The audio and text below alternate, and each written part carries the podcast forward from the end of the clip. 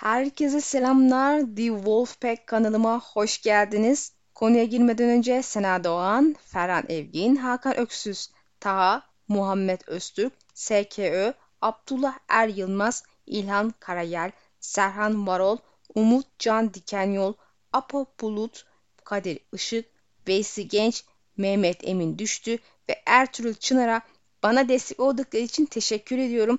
Ayrıca her birinizin Ramazan bayramında kutlarım. İnşallah güzel bir bayram geçiriyorsunuz sevdiklerinizle. Bu hafta Doğu'na gidiyoruz ve bulduğum güzel bir inceleme yazısını sizin için çeviriyorum. Genelde kuzey hatta Nehir toprakları gibi birçok bölgeyi tartışma eğiliminde olsak da Doğu'nun diğer bölgelerden oldukça izole şekilde fazla gündeme gelmiyor. Sadece sınır konularda da anılıyor.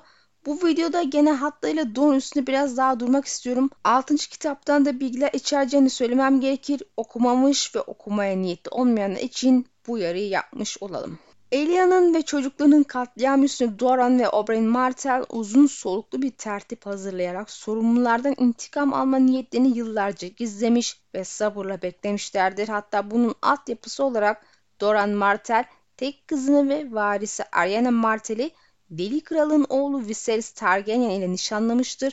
O ölünce de büyük oğlunu Viserys'in kız kardeşi Daenerys Targaryen ile evlenmesi için göndermiştir. Doran yapısı gereği kazanamayacağından emin olmadan bir savaşa girmeyeceğinden uygun şartların oluşmasını mümkün olduğu noktalarda da bu şartları kendi oluşturmaya niyetiyle hareket eden ketum bir adamdır. Lakin ejderhaların dansı sona ererken Doran Martell'in büyük tertibi çoktan başarısız olmuştur, oğlu ölmüştür ve Targaryen ittifakı şansı ellerinin arasından kayıp gitmiştir. Ancak Doran tabii ki bu kısmı hala bilmiyor ve ailesiyle birlikte her şeye rağmen savaşa doğru sürükleniyor. Bu videoda Dorn hikayesinin nereye doğru gittiği ve nasıl sonuçlanacağı üzerine düşüncelere yer verilecektir. Elbette tüm bu düşünceler daha yayımlanmamış kitaplar üstünden ilerleyeceği için ne kadar isabetli olacak muamma. Başlayalım. İntikam arzu Dawn'u nereye götürüyor? Yazının sahibi genel olarak Dawn hikayesinin iki trajediye doğru gittiğini düşünüyor. İlki Tommen ve Marcel'in ölümlerinden sorumlu olacaklar için ahlaki bir trajedi, diğeri ise Daenerys'e karşı savaşa girdiklerinde Dawn halkı için daha büyük kanlı bir dehşet. Beşinci kitapta Dawn'da geçen sadece bir bölüm var Martellerle ilgili ancak tematik açıdan büyük önem taşıyor. Balon Swan'ın dağın kellesini Martellere teslim edişini anlatıyor. Görünüşe göre sözde adalet yeni bulmuş. Prens Doran kaşlarını çattı. Öyle sor Balon ama Lady Nim haklı. Çığlık atarak ölmeyi hak eden biri varsa o da Gregor Clegane'dir. Benim güzel kız kardeşimi katletti. Bebeğinin kafasını duvara çarptı. Şimdi cehennemin birinde yanıyor olması ve Elia ile çocukların huzur içinde olması için dua ediyorum. Doğunun hasretle beklediği adalet bu işte. Bunu tadacak kadar uzun yaşadığım için mutluyum. Nihayet sıra övülmelerinin doğruluğunu kanıtladılar ve bu eski kan borcunu ödediler. Gregor'un kellesinin teslim edilmesi ve Tywin ile Amory Lorch'un daha önceki ölümleriyle birlikte Elia ve çocuklarının öldürülmesine karışan herkes aslında artık yok olmuştur, ölmüştür Yine de Doran ve kum yılanları intikam arzularını bir an için bile olsa gözden geçirmezler. Tatmin olmadan savaş planlarına devam ediyorlar. Bu çok önemli bir nokta çünkü adalet ve intikam arasındaki ayrımın kalbine iniyor. Sorun şu ki Doran ve daha genel olarak Doğunular kinlerini suçu işleyenlerin ötesine taşımış durumdalar. Genel olarak Lannister hanesinin çöküşünü istiyorlar oldukça açgözler. Martin görünüşe göre donda olup bitenlerin aptallığını algılayan tek kişi olan Cassandra benzer Elaria Sand figürüyle bu noktayı çok net bir şekilde ortaya koyuyor. Elaria ve kum yalanlar arasındaki uzun bir diyalogda onların kana susamışlıklarını ve aptallıklarını güzel ve doğru bir şekilde dikkat çekiyor. Başlangıç dedi Elaria Sand şaşkınlıkla. Tanrı esirgesin. Bunun bir son olmasını tercih ederim. Tywin Lannister öldü. Robert Baratheon, Amory Lorch ve şimdi Gregor Clegane. Elia ve çocukluğun ölümünde parmağı olan herkes öldü. Elia öldüğünde henüz hayatta olmayan Joffrey bile öldü. Öldürecek başka kim kaldı? Rhaenys'in ve Aegon'un gölgeli huzur bulsun diye Marcella'nın ve Tom'un ölmesi mi gerek? Bu mesele nerede bitecek? Dizideki Elleria'nın aksine kitaptaki oldukça barışçıl ve kesinlikle çok daha akıllı, işlerin nereye gittiğini görüyor Elia'ya karşı işlenen korkunç suçun intikamını almaya çalışırken Doğumlar kendileri yeni bir korkunç suç işleyecekler ve bu devam edecek gözüküyor. Nerede bittiğine dair sorun daha sonra Jamie ve Hoster Blackwood arasındaki bu sonraki tartışmada nasıl yankılandığına dikkat edelim. Eski kralın huzuru yarım asır sürdü. Lakin sonra yeni bir kavga patlak verdi ve eski yaralar tekrar kanamaya başladı. İnsanlar atalarına karşı yapılmış hatalı hatırladığı sürece hiçbir barış sonsuza dek sürmeyecek. Asırlardır biz Bracken'lardan nefret ediyoruz, onlar da bizden. Babam bu nefretin asla bitmeyeceğini söylüyor. Bitebilir. Nasıl lordum? Babam eski yara asla kapanmazlar. Benim babamın da bir deyişi vardı. Düşmanını öldürebilecekken yaralama. Ölü adamlar kim tutmaz. Oğulları tutar dedi Hoster özür diler bir tonla. Eğer oğulları da öldürmezsen. Eğer benden şüphe ediyorsan Caster'lara sor. Lord ve Lady Tarbeck'i ya da Caster'ın Kane'ine sor. Ejderha Kayısı Prensi'ne sor. Batıdaki tepeleri taşlandıran koyu kırmızı bulutlar Jamie'ye bir an için Vhagar'ın kızıl pelerine sarılmış çocuklarını hatırlattı. Doğumda olup bitenler düşünüldüğünde Jamie'nin yanıldığı açıktı. Düşündüğü belirgin örnek Vhagar'ın yani çocukların öldürülmesi şu anda Dora'nın intikam almaya iten şeydir. Yine de babasından duyduğu Hoster'ın sözleri Dora'nın aptallığına da işaret ediyor. 17 yıllık barışın ardına atalarına yapılan haksızlıkları unutamadıkları için intikam almak için barışı bir kenara atıyorlar.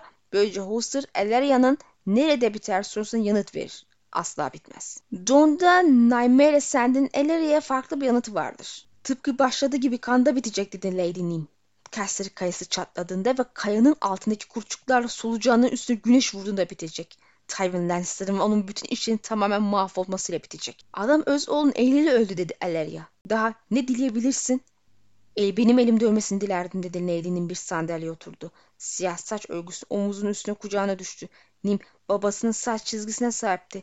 Çizginin altındaki gözler iri ve parlaktı. Kızın şarap kırmızı dudaklı ipeksi bir gülümsemeyle kırılmıştı. Eğer benim elimden ölseydi ölüm o kadar kolay olmazdı. Tiene o tatlı rahibe sesiyle Sir Gregor gerçekten yalnız görünüyor dedi. Ona eşlik edecek birkaç arkadaş istediğine eminim. Bizim vahşi kum yılanları yatıştırılamaz, doğunu kendi kendini yok eden bir savaşa yönlendirmeye yardım edecekler. Elaria bunu biliyor ve korkuyor. Acı çeken sadece Marcella ve Tom'un olmayacak. Birçok doğunu da ölecek. İşte burada Elaria savaşın çılgınlığı ve intikamın boşluğu üzerine güçlü bir konuşma yapıyor ve bize Hoster'ın sözlerini hatırlatıyor. Oberyn Elia için intikam istedi. Şimdi siz Oberyn için intikam istiyorsunuz. Size hatırlatırım benim dört kızım var. Sizin kardeşleriniz. Elia 14 yaşında. Neredeyse yetişkin bir kadın. O Bella 12 yaşında genç kızın eşinde. Sizi tapıyorlar. Tıpkı Doria ve Loraza'nın onlara taptığı gibi. Eğer siz ölürseniz Elia ve Obella sizin için mi intikam istemeli? Sonra da Doria ve Loria onların intikamını mı almalı? Bu iş böyle mi olacak? Sonsuza kadar devam edecek. Tekrar soruyorum. Bu mesele nerede bitecek? Elaria Sand elini dağın başına koydu. Babanızın ölümünü izledim. İşte onun katili. Geceleri teselli bulmak için yatağıma bir kafatası sokabilir miyim? Kafatası beni güldürür mü? Bana şarkılar yazar mı? Yaşlı ve hasta bir kadın olduğunda benimle ilgilenir mi? Ancak Doran Elaria'yı övse bile yine de onu gönderir ve tavsiyesini görmezden gelir. Bunu yaparken tutacağından gerçekten emin olamayacağı bir söz verir. Kızlarına hiçbir zarar gelmeyecek. Kendi çocuklarını koruyamayan biri için oldukça iddialı bir söz. O gittikten sonra kum yılanlarının daha fazla kana susamışlarına yanıt olarak Doran su bahçelerindeki derslerle ilgili konuşmasını yapar. Doran daha iyi bir yol olduğu imasıyla onları aptalca bir savaş başlatmaya teşebbüs ettikleri için azarlıyor. Her şey ejderhaların gücünün yakında onların tarafında olacağını varsayımına dayanıyor tabii ki. Onu öldürebiliriz elbette dedi Tiene. Ama sonra adamın eşlikçilerini de öldürmemiz gerekir. O tatlı ve genç yaverliği bile öldürmemiz gerekir. Bu çok kirli bir iş olur. Prens Doran gözlerini kapatıp tekrar açtı. O da adamın bacaklarının battaniyenin altında titrediğini görebiliyordu. Eğer kardeşlerimin kızları olmasaydınız üçünüzü hücrelere geri gönderir ve kemikleriniz gırleşene kadar orada tutardım. Bunu yapmak yerine sizi de bizimle birlikte su bahçelerine götüreceğim. Orada öğreneceğiniz dersler var. Eğer onu görecek kadar akla sahipseniz. Dersler dedi Obara. Benim orada bütün gördüğüm çıplak çocuklar. Evet dedi prens. Sor balona hikaye anlattım ama hikayenin bütününü anlatmadım. Çocuklar havuzlarda oynarken Daenerys portakal ağaçlarının arasında onları izledi. Sonra aniden bir şeyin farkına vardı. Soylu çocukları alt tabaka doğumlu olanlardan ayıramıyordu. Onlar çıplakken sadece çocuktu. Hepsi masumdu, savunmasızdı. Her biri uzun bir hayat, sevgi ve korunma hak ediyordu. İşte senin diyarın dedi Daenerys oğluna.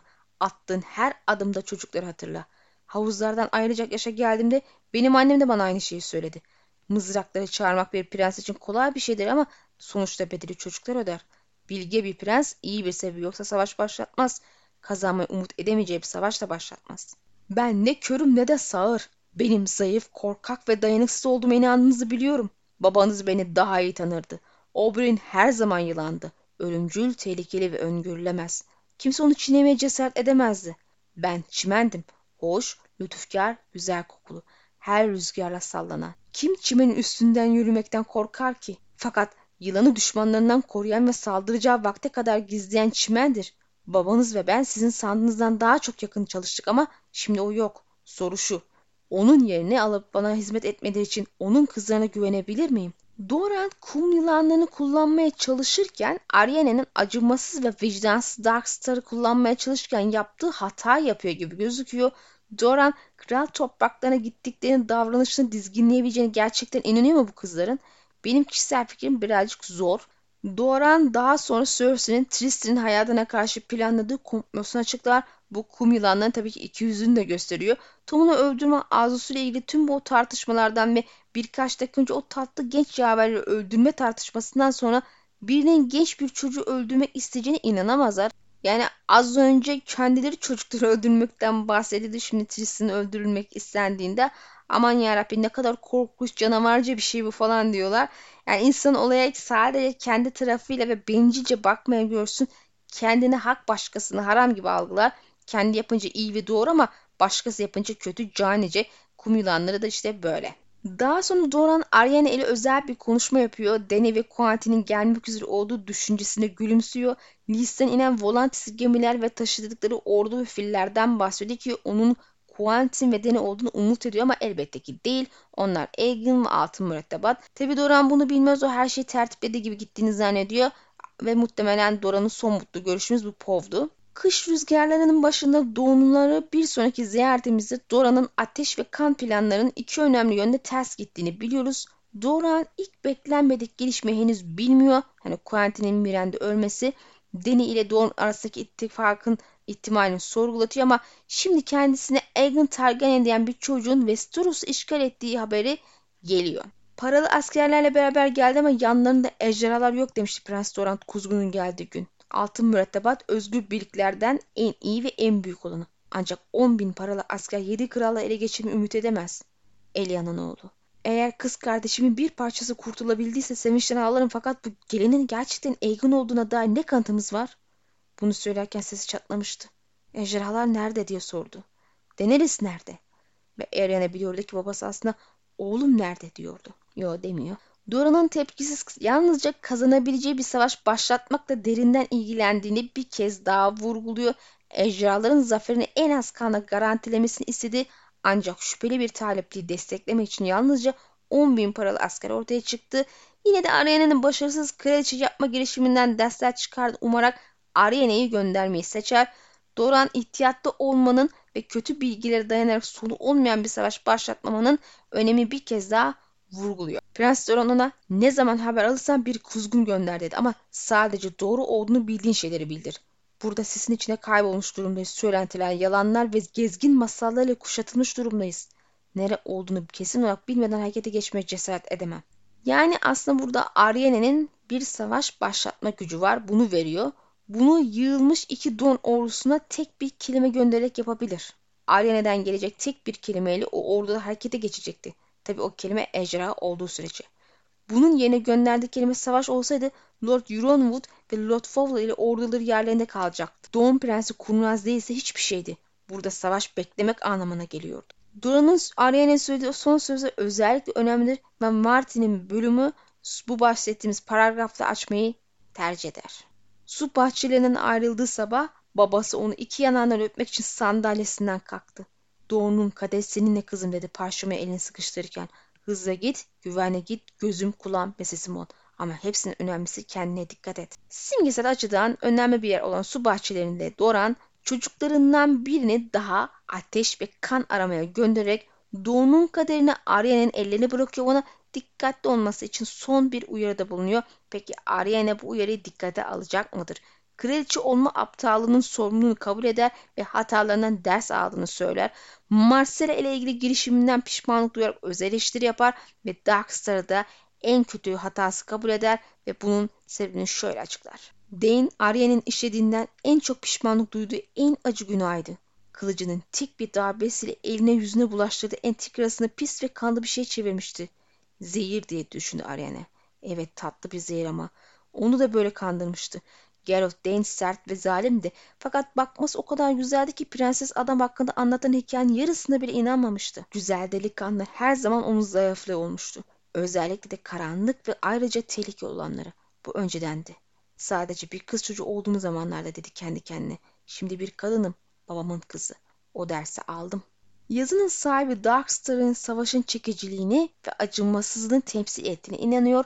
Ariana Darkstar'dan o kadar etkilenmişti ki onun gerçekten kötü olamayacağına kendini inandırmıştı.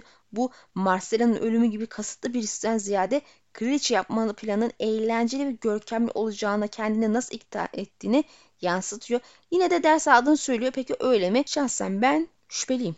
Ariane, Sir Damon'la bir Sivest oyunu ve Garibaldi Shields'le de başka bir oyun oynadı ve her nasılsa ikisini de kaybetmeyi başardı. Sir Garibaldi onun cesurca bir oyun oynadığını söyleyecek kadar nazik ama Damon onunla alay etti. Ejra'nın yanında başka taşlarınız da var prenses. Bir ara onları da oynatmayı dene. Ejra'yı seviyorum. Peki ya Ariane'nin hırsları? Marcela'yı taşlandırmak için motive olmuştu çünkü doğuştan hakkını istiyordu. Doğunu istiyordu ve kardeşi Quentin'in onu ondan çalacağını düşünüyordu.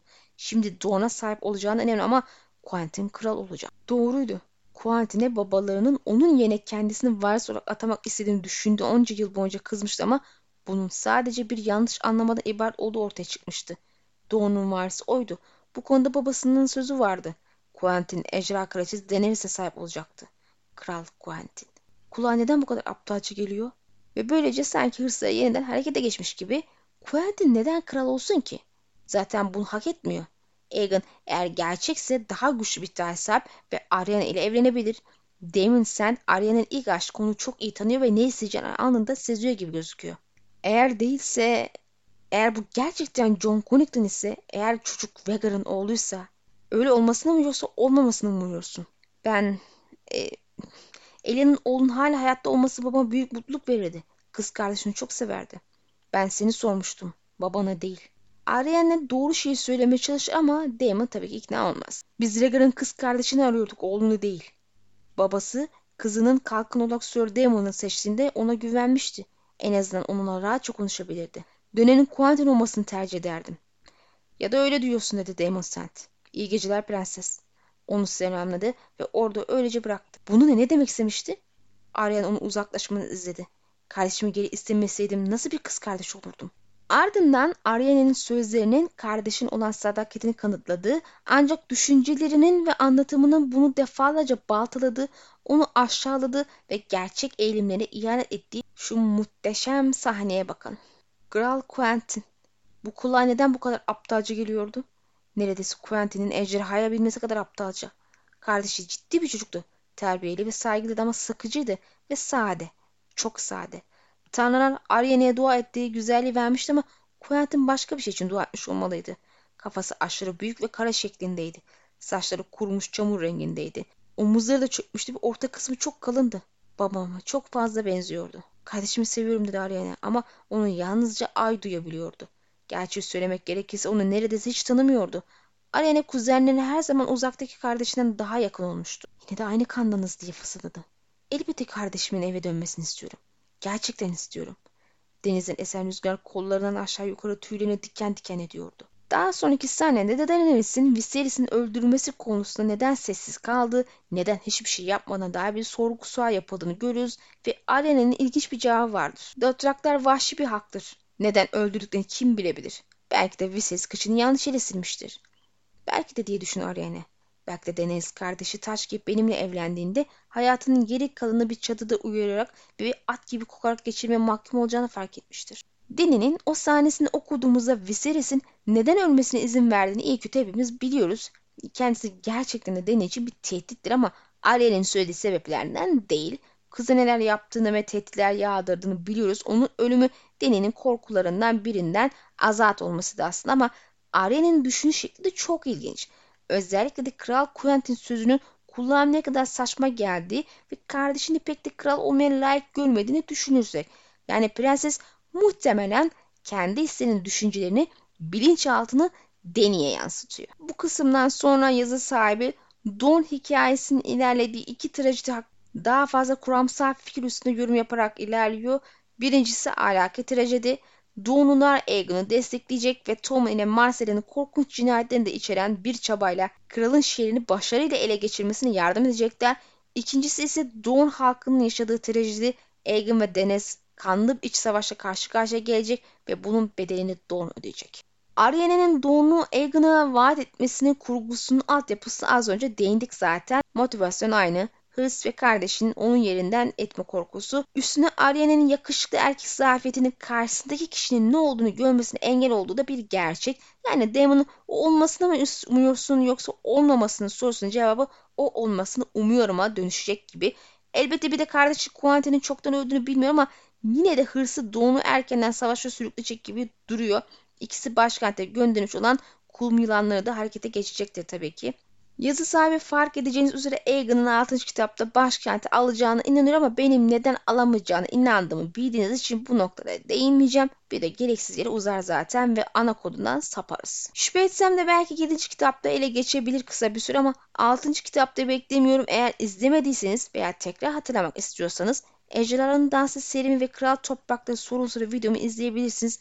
Yine de iki görüşe göre de videoya devam edelim. Bildiğiniz üzere Dora'nın savaşa girmesini ve Aegon'u desteklemesi için ihtiyacı olan tek şey Arya'ndan gelecek bir kelime. Ejderha. Yani bu konuda kızının sözlerine güvenmesi gerekiyor ki Ariane hakkında yaptığımız videoda bu vazifenin doğası gereği imkansız bir görev olduğu ve prensin kızından böyle bir şey talep etmesindeki anlamsızlığına değinmiştik. Ariane'nin bu bahsettiğimiz hırsı ve yakışıklı erkek takıntısı yüzünden Aegon'un sahte olduğunu anlaması mümkün görünmüyor. Bu konuda John Connington ve muhtemelen ortaya çıkabilecek Varys'in sözlerine güvenmek zorunda kalacak. Daha doğrusu buna inanmaya eğilimli olacak. Tyrion'un gözünden Aegon'un oldukça yakışıklı olduğunu gördük. Aynen de oğlanın dibine düşer muhtemelen. Çelik Savaşı'nda olası bir ihtimalle Doğu'nu savaşa sokup Tyrell'lere karşı arkadan kuşatma sağlayarak kazanmasına yardım etmesindeki etken tam da bu durum olabilir. Tabi ben zamanlama yüzünden bu meselenin bu şekilde olup olmayacağından çok emin değilim. Ariana fırtına topraklarında dolanırken kuzenleri çoktan başkente varmıştır diye düşünüyordu. Bu da kum yılanlarının oyunlarına başladığını gösteriyor. Yazı sahibi benim gibi Tom'un kum yılanları tarafından öldürüleceğini düşünüyor ama o Tom'un ek olarak Marcela'nın da öldürüleceğini düşünüyor. Kral Tiene tarafından öldürülecektir muhtemelen çünkü o bunu gayet yapabilecek biri. Marcela çok mühim olmasa gerek ama şu ana kadar Tom'un babalarına karşı ölmesi gerektiğini savunanların Marcela'ya bu intikam denkleminden hiç katmamaları dikkat çekici. Onu şu ana kadar kullanmak istediği tek nokta kraliçe yapıp kardeşini karşı savaştırmaktı. Açıkçası Marcela'nın ölümünden kim veya ne sorumlu olacak şu ana kadar pek öngöremedim ama kehanete bakacak olursak Cersei'nin ölüm vakti gelmeden kızının ölmesi pek olası görünmüyor ki yazara göre son iki kitapta da kendisi mevcut. Yani Cersei önümüzdeki kitapta ölmeyecek. Ayrıca kum yılanlarının başkente gider gitmez ikisini birden öldürüp geri döneceklerini sanmıyorum ki kızın kraliçe olarak tahta geçmesi süreci bile belli bir zaman alacaktır. Haliyle Çelik Savaşı'nın gerçekleştiği sırada Doğu'nun açıktan savaşa katılması kafama çok yatmıyor. Zira her şey anlamsız hale geliyor. Diğer yandan Aegon şehri alacak ise Çelik Savaşı'ndan sonraki hedef başkent olacaktı. Tiene'nin Yüce Rab'i ikna edip başkentin kapılarını açtırmasına dair bazı düşüncelere sahip okuyucular da var. Yani Don başkenti ele geçirmesi için Aegon'a yardım edecek ve küçük kral ve gelecekteki kraliçe bu amaçla öldürülecek ama bunun için zamanlama olayı ve başka meseleler iyi kötü ortaya çıkıyor ve en azından Nymere'nin başkentteki varlığı bana göre anlamsız hale geliyor. Bizim Tom'un kenti için hatta Marcella için ölmeleri için Tienne'ye ihtiyacımız var ama bence Nymere'ye yok. Ve Tiene muhtemelen bunu gizli saklı kendini açık etmeden yapacak ki suç doğuna kalmasın Zira buna dair vurgular var yani Zeylem işini sinsice çaktırmadan yapacağına yaptığına dair. Bu da bu işi sırf intikam için değil Marcela taç giysin diye yapacağı anlamına geliyor diye düşünüyorum. Marcela kuzenleriyle nişandaki bu da oğlanın kral Martel olacağını gösteriyor. Neresinden bakarsak bakalım Martel için iyi bir şey yoksa hikaye açısından Dora'nın oğlunu bu kıza nişanlamasının altı çok boş kalıyor. Sırf Marcelle başkenti terk etsin diye böyle bir ayrıntı yazıldı. E, gitti. E, gitti de ne oldu? Amaç ne gitmesinde? Anlatabildim sanırım. Yani özette kum yalanları ne yapacak ise gizli saklı yapacaklar. Don kendini açık etmeyecek en azından bir süre. Bu yüzden kafadan Doğu'nun açıkça Aegon'u destekleyip haydi şehri kuşatın demesini beklemiyorum. Zira kum yılanlarının hikayesi boşa çıkıyor ki Cersei kısmına tekrar değinmiyorum bile. Yine de yazının sahibine ifade ettiği gibi ahlaki trajedi Tom üstünden vuku buluyor. Ariane'nin öngörüldüğü gibi Aegon'un kimliğini onaylaması gerçekleşecek ise bu muhtemelen ikinci dans için Dany'e karşı Aegon'u destekleme yarayacaktır. Hayle yazarın ikinci trajedi dediği şeyi görüyoruz. 100 yıl önce Daenerys Targaryen barış yapmak için Dorne'a geldi. Şimdi bir başkası savaş başlatmak için geliyor. Bu Doran Martell'in trajedisi işte. İntikamını almak istiyordu ve bunu iyi bir savaşla, kolay bir zaferle, ejderhaları kullanarak ve en az doğum kanı dökerek kazanmayı garantilediği bir oyunla elde etmeyi takıntı haline getirmişti. Bunun yine tam tersine Doğu'nun ejderhaların korkunç gücüyle karşı karşıya geldiği bir savaş doğru gidiyor gibi görünüyor. Görünen o ki savaşı başlattığınızda kontrol edemeyeceğiniz güçle de serbest bırakmış oluyorsunuz.